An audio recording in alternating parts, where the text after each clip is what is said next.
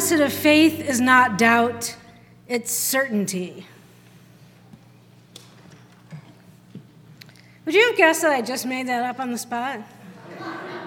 I actually think I'm, I'm quoting a theologian, Mark, maybe you know, but I don't know if I got it exactly right. but pretty good for me. I mean, Russell, you expected of. It's good to see you all here this Sunday after Easter. What a great time that was. Thank you, everybody who took part in that and the good the stations of the cross. It was really great. And if you're watching, welcome. If you're listening to the podcast, welcome. I want to point out that you can always access the program by putting your phone up to this code on the back of the hymnal. So if you want to know what's going on or to follow along, uh, we have a special testimony tonight. You know how we're sort of reclaiming the testimony? So we're lucky tonight to be hearing from Julie Bach. I don't know if she wants to call it a testimony or not, but you know, you can. we like the idea of uh, finding a new way to do that, sort of talking about your spiritual practice. Not like the Old Testaments we were used to in church, where you, you know, you had you confessed all these horrible, juicy sins, and then talked about how you came to God. But more, what has been your spiritual practice? Uh, through your life. So we're going to be happy to hear from Julie. Russell is a, I just don't know where he is actually, but. Uh, oh, and I have one more announcement. The elder youngsters are going to be having a pizza gathering in two weeks.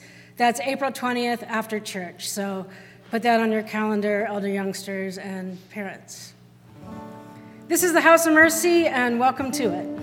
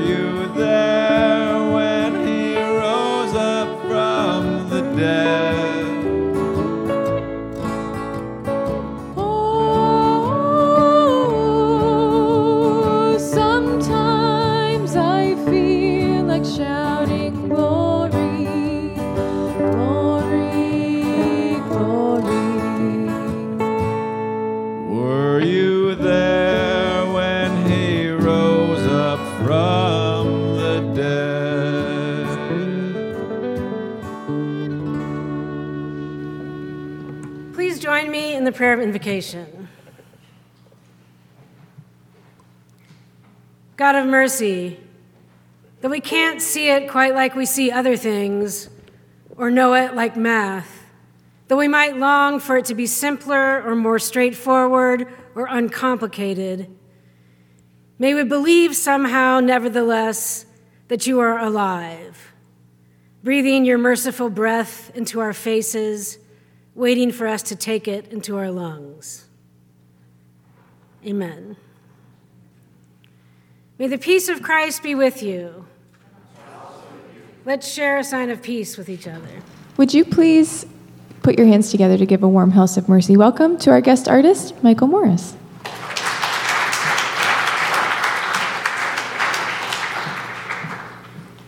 Um, I thought we'd had discussions about how I'm so Lutheran that all clapping in church, unless it's for children doing something at any level or Christ defeating death. Those are the only two things that that my people will allow applause for in church. Um, I'm pulling one thing up on my screen that I thought I had up real quick before I do this. All right, great. Um, so, filling in for the guest artist slot today, I was thinking to myself, what, you know, where am I at with stuff? And because I don't I don't enjoy singing things that I don't feel like I can mean in the moment. And uh and I uh I think that I heard Leonard Cohen explain once that he stopped playing certain songs that he's written, even though they're beloved, because he sometime, somewhere along the way, lost the truth to them in his own um, heart and experience and journey, and um, that makes sense to me. So I want to sing a couple songs that felt like they reflect where I'm at. So one of these is an older song and that I wrote, and one of them is a cover that um, that Leonard Cohen, the songwriter of all songwriters, uh, used to do. So I'm going to sing you the the song of mine before I sing the song that's so good that Leonard Cohen thought it was worth covering when he could have sang one of his own. Um,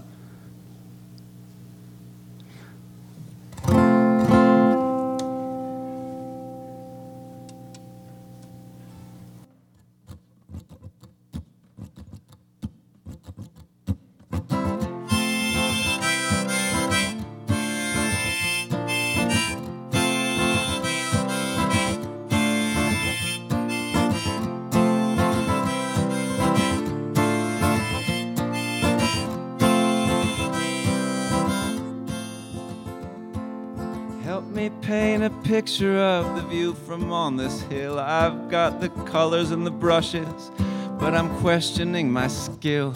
I want to paint this city emerald green and ocean blue. Yeah, I want to, but I can't without a little help from you.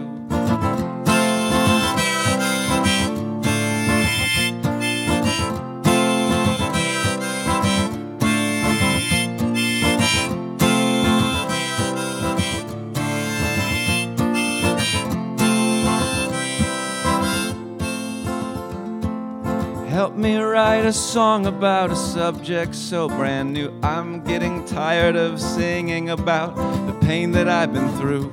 I want to write a song that no one else knows yet is true. Yeah, I want to, but I can't without a little help from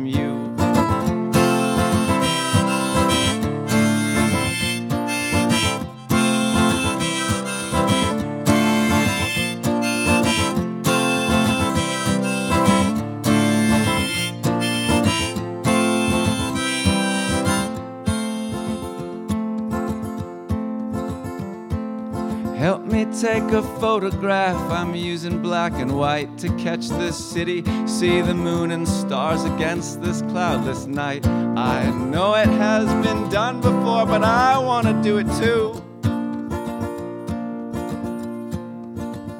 Yeah, I want to, but I can't without a little help from you.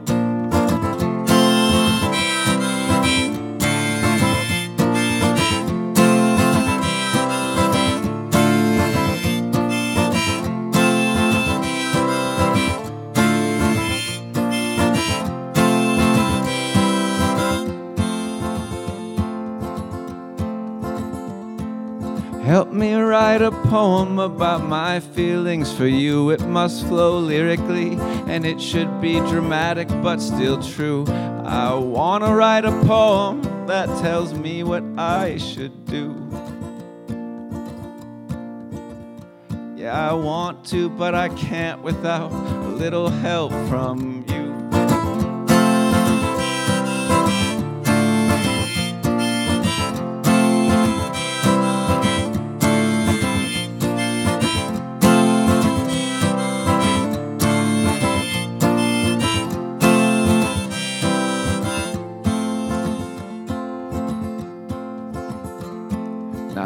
me form this clay into something that we can use.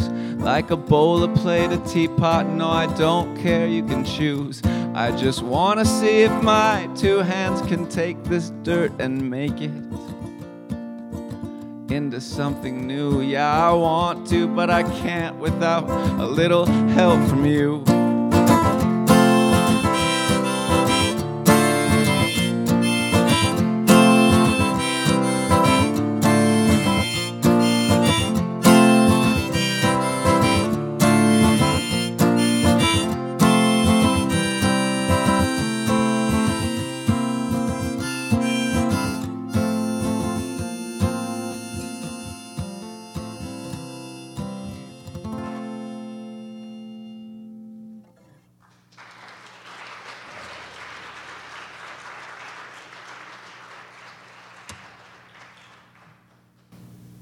So, speaking of wanting a little help from you, I'm going to ask uh, any of you who would enjoy doing so to join me in singing this song. Uh, to join along on the chorus. The chorus is very, very simple. Um, you'll catch on the first time, I'm sure.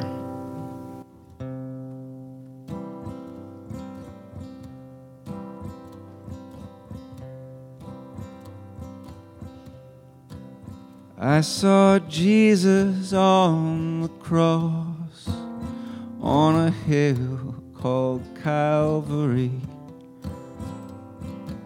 Do you hate mankind for what they've done to you? He said, Talk of love, not hate. Things to do, it's getting late. I've so little time, and I'm only passing through. Here's that chorus. Passing through, passing through. Sometimes happy, sometimes blue. Glad that I ran into you. Tell the people that you saw me passing through.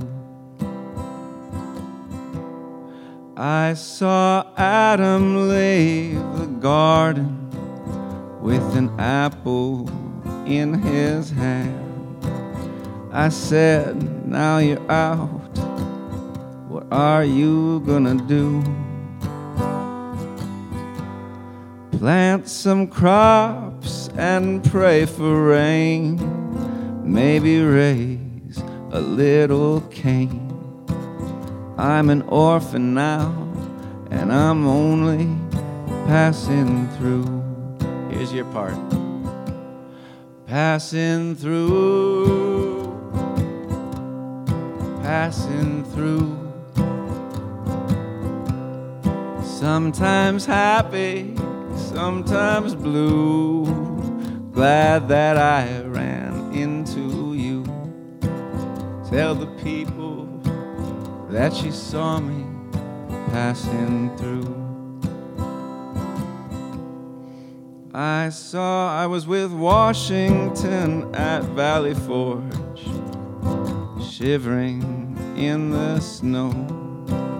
I said, How come the men here suffer like they do? Men will suffer, men will fight even die for what is right, even though they know that they're only passing through. Passing through, passing through. Sometimes happy, sometimes blue. Glad that I Tell the people that you saw me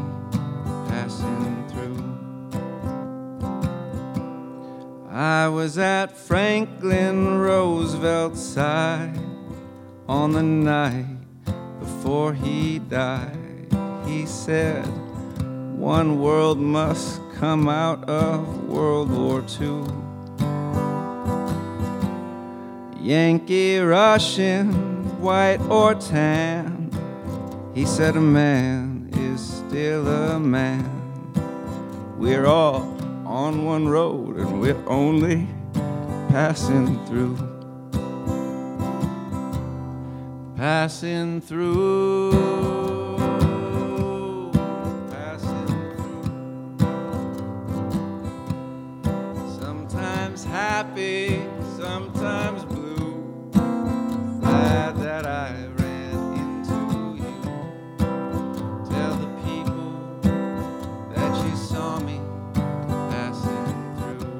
time. Passing through. Passing through. Sometimes happy, sometimes blue. Glad that I ran into you. Tell the people that you saw me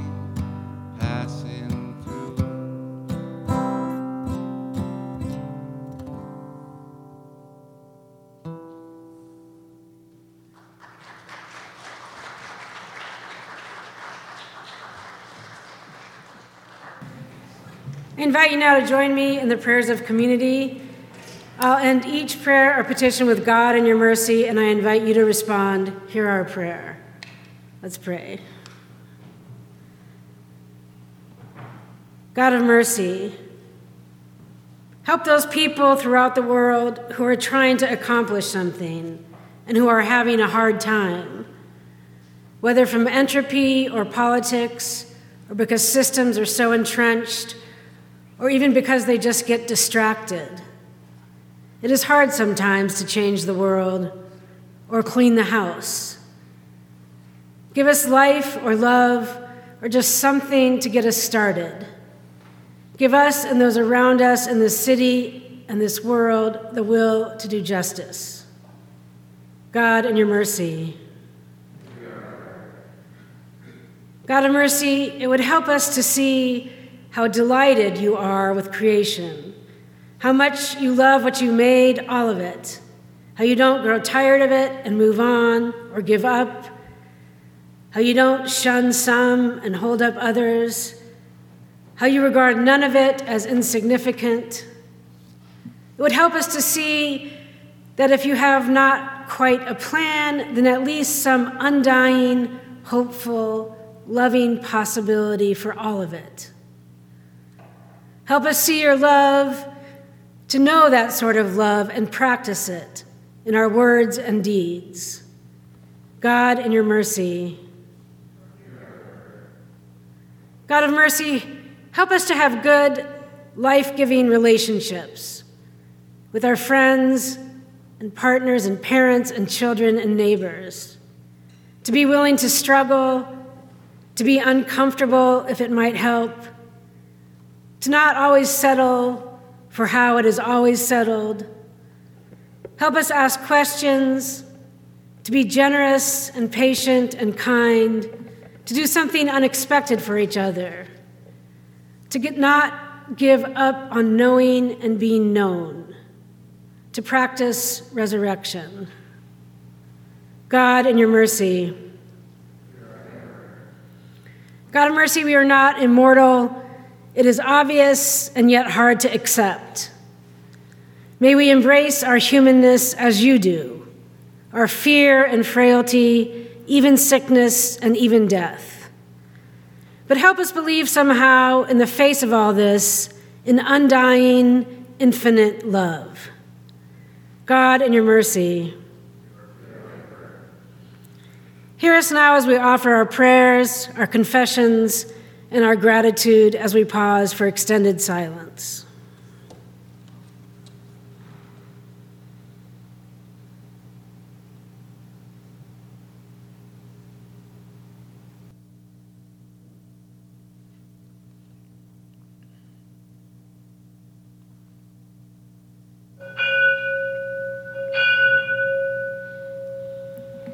Thank you.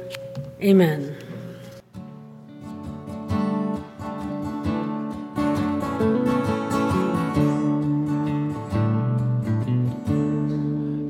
Tempted and tried, we're off made to wonder why it should be thus all the day long. While there are others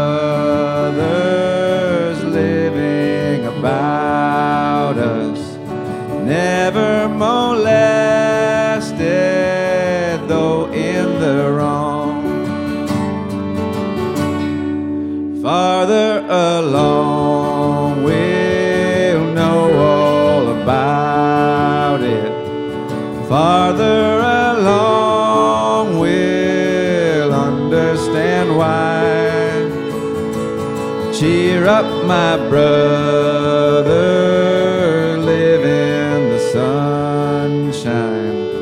We'll understand it all by and by. When death has come and taken our loved ones, it leaves our home so Then do we wonder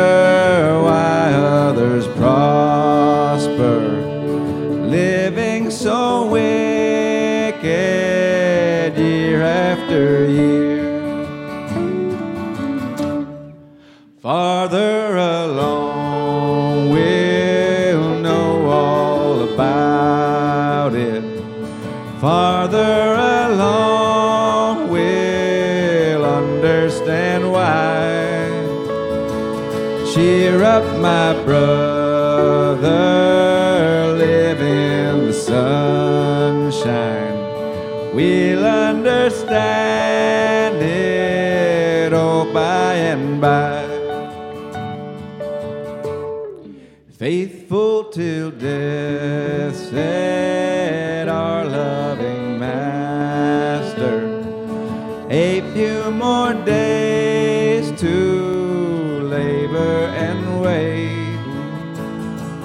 Toils of the road will then seem as nothing as we sweep through the beautiful gate.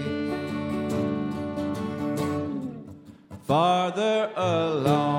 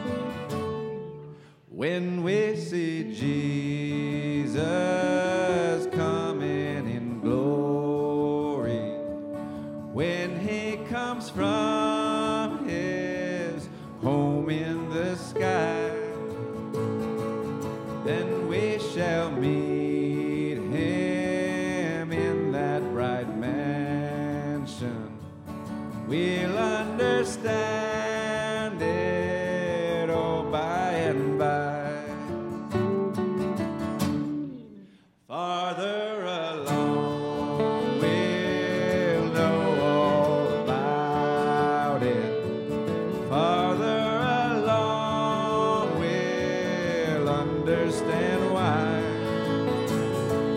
Cheer up, my brother,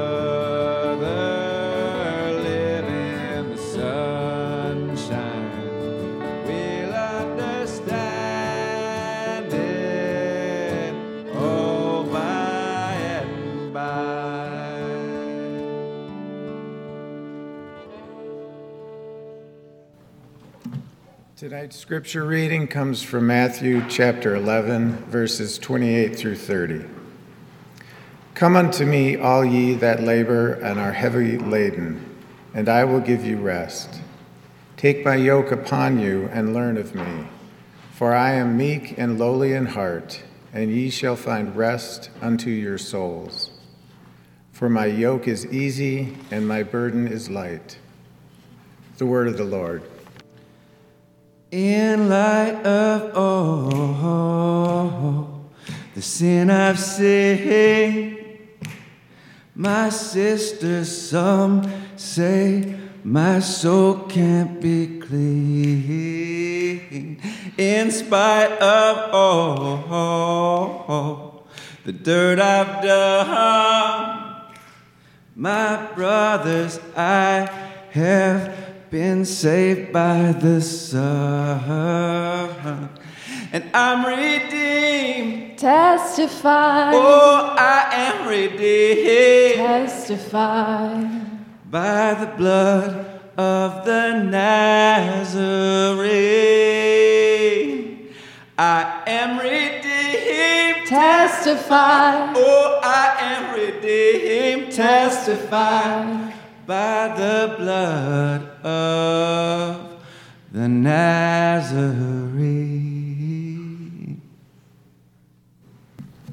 You know, it's kind of weird. You, you sit through the whole service and you're like, oh, there's this, and then there's this, and that's, oh my gosh, I really have to do this.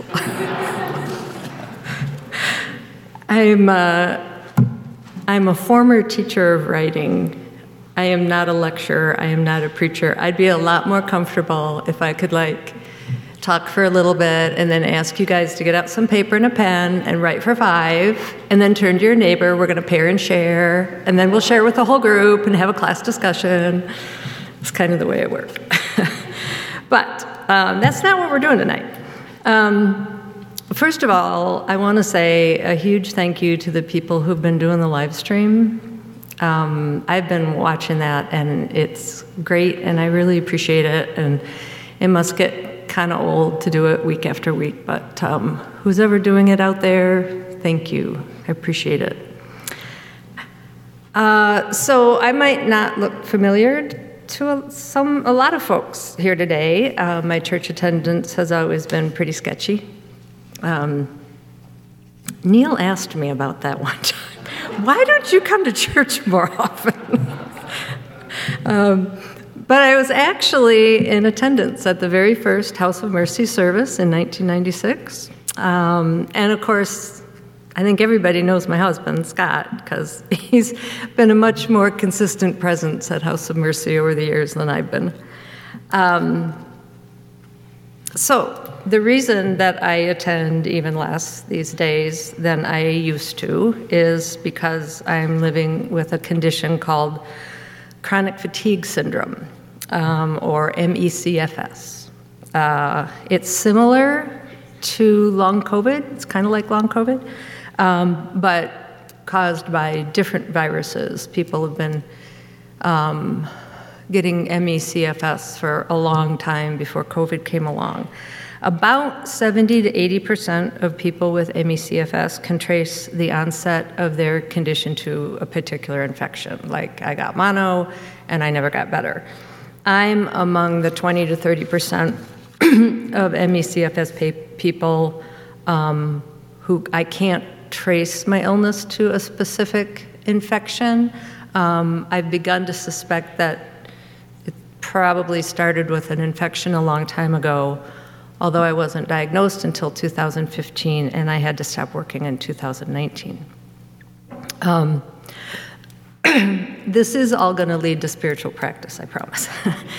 so, ME/CFS is not a very well understood illness, um, even though, if I'm understanding the research and what I'm reading correctly, there are mentions in the medical literature of post viral syndromes going all the way back to the influenza pandemic of the uh, you know early 1900s. Um, evidently, there are documented cases of people getting that influenza and then just not ever really getting better. Um, and suffering a lot of the same kind of symptoms that ME/CFS people suffer. Um, same with polio in the 40s and 50s. So, but despite this long history, research into the causes of ME/CFS has been really, really scant. Um, in a weird way, all the stuff with long COVID might help out us ME/CFS people because a lot more research is going into um, ME/CFS than has ever, or than long COVID than has ever gone into ME/CFS. So the features of ME/CFS, um, and again, this will be relevant. The conditions that must exist for a diagnosis are one, extreme fatigue lasting unrelieved by rest, lasting longer than six months, the kind of fatigue that prevents you from doing your daily activities of living. Second is sleep disturbances or difficulty getting sleep or very unrestful sleep. So I will often wake up in the morning more fatigued than when I went to bed. Um, and the third thing is something called post exertional malaise, which is a really weird name. What it means is that if someone with MECFS exerts themselves, um, something really normal, like doing a little yard work or, or going for, you know, sort of a quick walk or something, they'll end up crashing a day, two, even three days later. So there's this kind of after effect, um, which means that the, the life with MECFS can be a lot of I have great days, I crash. I have great days, I crash. So it's this kind of roller coaster. Um, and then there are all kinds of other symptoms that, that are so varied, as varied as there are people um, brain fog, sometimes joint pain, low, low thyroid, difficulty regulating body temperature, sensitivity to sound and light, on and on and on. At this time, there's no cure for ME/CFS, um, but, and here's where we start to get to it, it is universally recognized that the one thing that helps is pacing. It is really, really super important for people with ME/CFS to pace their activities and they can manage their condition and actually see improvement. So, pacing involves not spending more energy dollars than you know you have. So, for example, if a patient is bedbound, and I know people like this, maybe all they attempt in one day is washing their hair. Like, that's it, that's their day. Or some people, they might, you know, say have a 50% reduction in their energy with ME/CFS, so they can work 10 hours a week, but they can't do more because then they'll have that crash.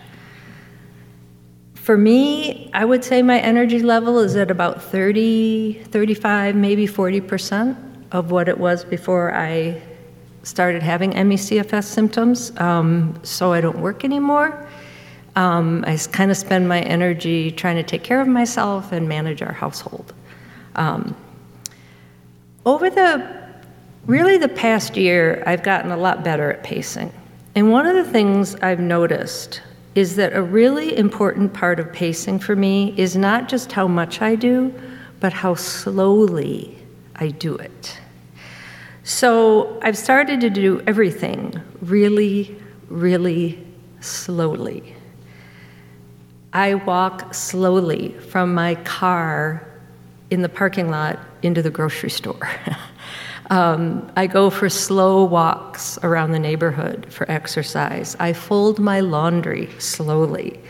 Before I write or read at my laptop, I, I just sort of slowly tidy up my office so my mind doesn't have to think about too many things at once, because brain fog is definitely an issue for me.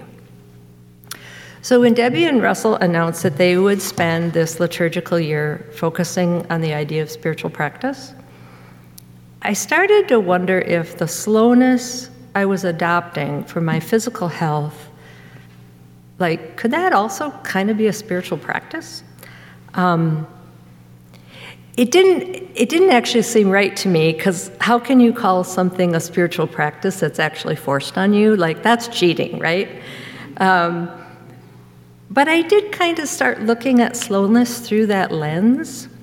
Was it possible that I could live slowly, do slowness in a way that enhanced my spiritual health, so to speak, as well as my physical health? Um, this is an ongoing question for me. So, like, what I'm going to say now is like just one slide in a long slideshow. Talk to me next week, I'll probably say something entirely different. Um, but here are some discoveries. First off, slow is boring. Not what you were expecting me to say, but it is true. Slow is so boring. It's boring to walk slowly into the grocery store. The parking lot at Cub is not that interesting. It's boring to fold laundry slowly. My clothes are not that interesting. I feel like we really are, I mean, I'm noticing more like how trained we are in this society to always go fast. Go fast, go fast, go fast. You know, it's like that's our default setting. I feel like there's a reason we have a somewhat successful film franchise called Speed and not one called Meander. Second discovery slow is disappointing. These days, I can say, empty the dishwasher in the time it used to take me to empty the dishwasher, wash some pots and pans, take the trash out. Um, the way my body works, the way my mind works, every day, it's just so slow. And I face the disappointment every day of accomplishing so much less than I used to. Um, and third, slow makes you last.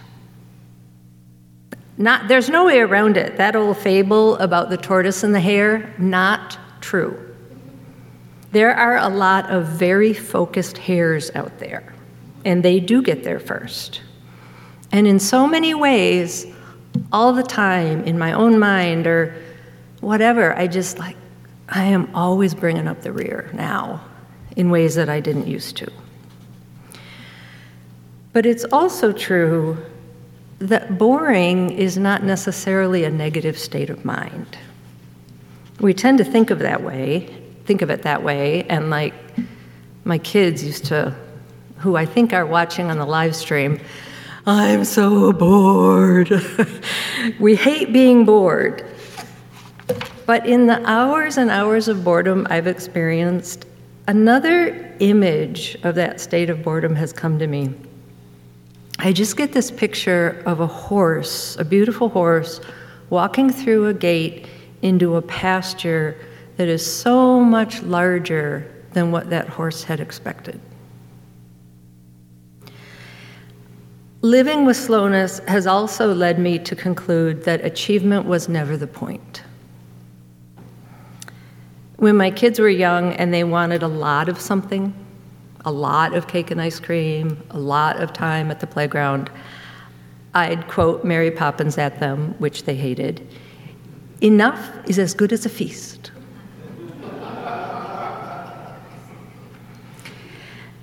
Yeah, so now it's my turn to accept the truth of that aphorism.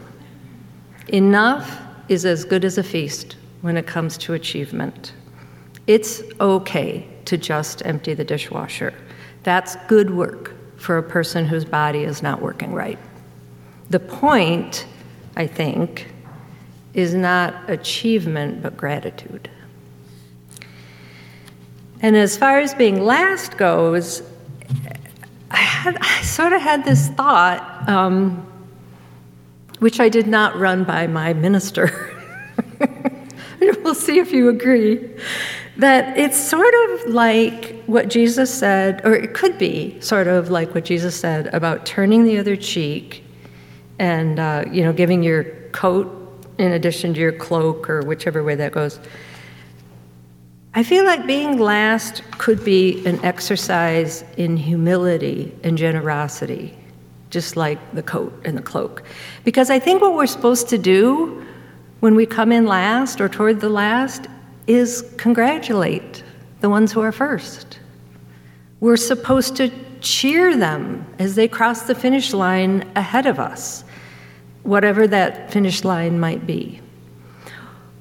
Or maybe we just speak a prayer of safety and a blessing for the driver who just zoomed past us at twice the speed limit. Um, I recognize that none of my thoughts on slowness are new. There has always been, I think, a counterpoint of slowness in the long story of the rush of American capitalism. Thoreau had his Walden Pond. Anne Morrow Lindbergh had her Gifts from the Sea. A few decades ago, I was proofreader for the Utne Reader magazine when they published an entire issue entitled In Praise of Idleness. And that counterpoint still exists today. There's, I discovered this movement on social media. I'm not super familiar with it because I'm not really on social media, but it's called slow maxing. Um, I guess it was coined by a Twitter user, and it, it, a quote somewhere that I read said, It's characterized by taking your time with the little mundane things and seeing how much more you will appreciate life and God's creation. It kind of reminds me of this little decorative sign I have in my office at home a little more laughter, a little less worry, a little more kindness, a little less hurry. And I do think I do think slowness is or could be a counterpoint to unbridled capitalism. Um, we speak of a slow economy as if it's a bad thing, but if our economy were fair enough to take care of the needs of all of us, and I recognize that it is not currently, but if it were, could a slow economy be better for the planet? Because the thing about being bored and achieving less and getting there last is that those things typically mean consuming fewer goods and driving fewer miles. Like, I don't go out because I can't. I don't have the energy to go out. Well, all right. That's a few less car trips taken every week. now, obviously, there are times in our lives when slowness is not called for. Whole stretches of time, maybe years, when people are depending on us, our patients, our students, our parents, our children, our coworkers, our friends, their needs don't always come at a measured pace. Um, we can find ourselves racing to meet a dozen of them all at once. At those times, we want, we need to be able to move swiftly, like a very focused hare, and be super, super grateful for the ability to do so. And I think we also don't want to be slow in working for justice. Um, I saw an interview with Jon Stewart recently, and he, he said something that I've been thinking for a long time. Yeah, the moral arc of the universe bends towards justice, but it doesn't bend by gravity. We have to work at it. We have to work to make it bend. And I think to love, to help, to feed, to get in good trouble, that sometimes takes speed and quick decisions and just moving.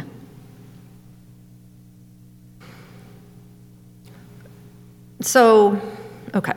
So, my conclusion at this moment in time is that there are upsides and downsides to living slowly. Um, I think slowness can hinder, and slowness can help. What I wonder is if downsides aren't a part of all spiritual practices. And I'm real sketchy on this, so tell me what you think. But is it possible that accepting the downsides is a way for us to actually be more successful at our spiritual practices? Like if we recognize, okay, this isn't always going to be fun. This isn't always going to be easy. Meditation is often going to be boring. Yoga might leave me with sore muscles.